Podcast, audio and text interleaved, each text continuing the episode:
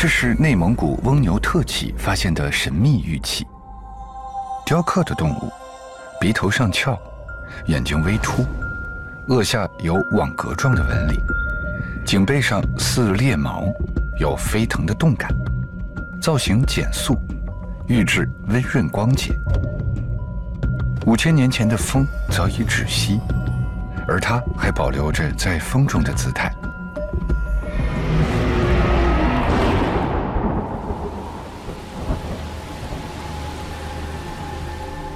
之前在三星塔拉村也发现一件相似的青玉器，被认为与中国传说中的龙有许多契合之处，因而获得了“中华第一龙”的称誉。两件玉龙都出现在内蒙古赤峰附近，这里是辽河流域一个古聚落遗址。五千年前的人类创造了红山文化，那是自然和人类彼此直面的时代。生命和心灵，以及全无杂念的想象，在双手中表达和传递。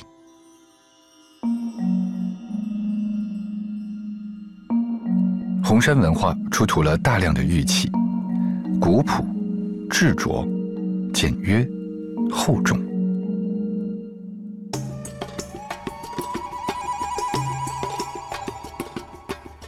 玉猪龙是其中最为常见的神秘形象。在红山文化中，已是一个成熟而重要的标志。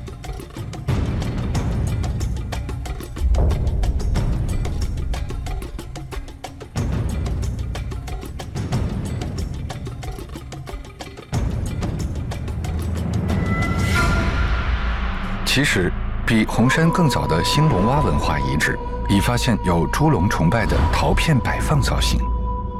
仰韶文化中也有龙虎贝壳陪葬坑，地理空间相距遥遥的文明，竟具有相同的感应和灵犀。龙被描绘为几种动物复合而成的神兽，海阔天空中仿佛万物同源。这样的形态也与中华多民族大融合相呼应。龙是中华民族的象征，我们是龙的传人。我们生活的方方面面组成了龙的鳞片，舞动出中华文明的姿态。龙成为中国传统文化中独特的标志性符号。龙究竟是如何形成的呢？我们把玉龙在不同时代的形象演变串联起来，试图。追寻它的足迹。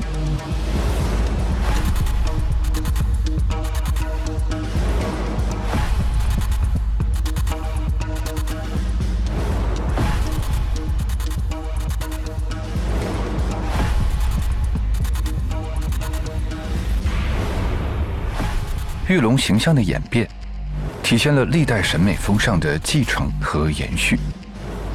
龙的形象回归到全体的绝。这个卷曲仿佛婴儿在母体内的形象，成为几乎最古老的器物雏形。这是个体生命被孕育的开始，也是文明被孕育的开始。有时，我们会对着光源去看玉，就像五千年前的先民一样，看它的清澈和透明，看它挺直的脊梁在空中跃起。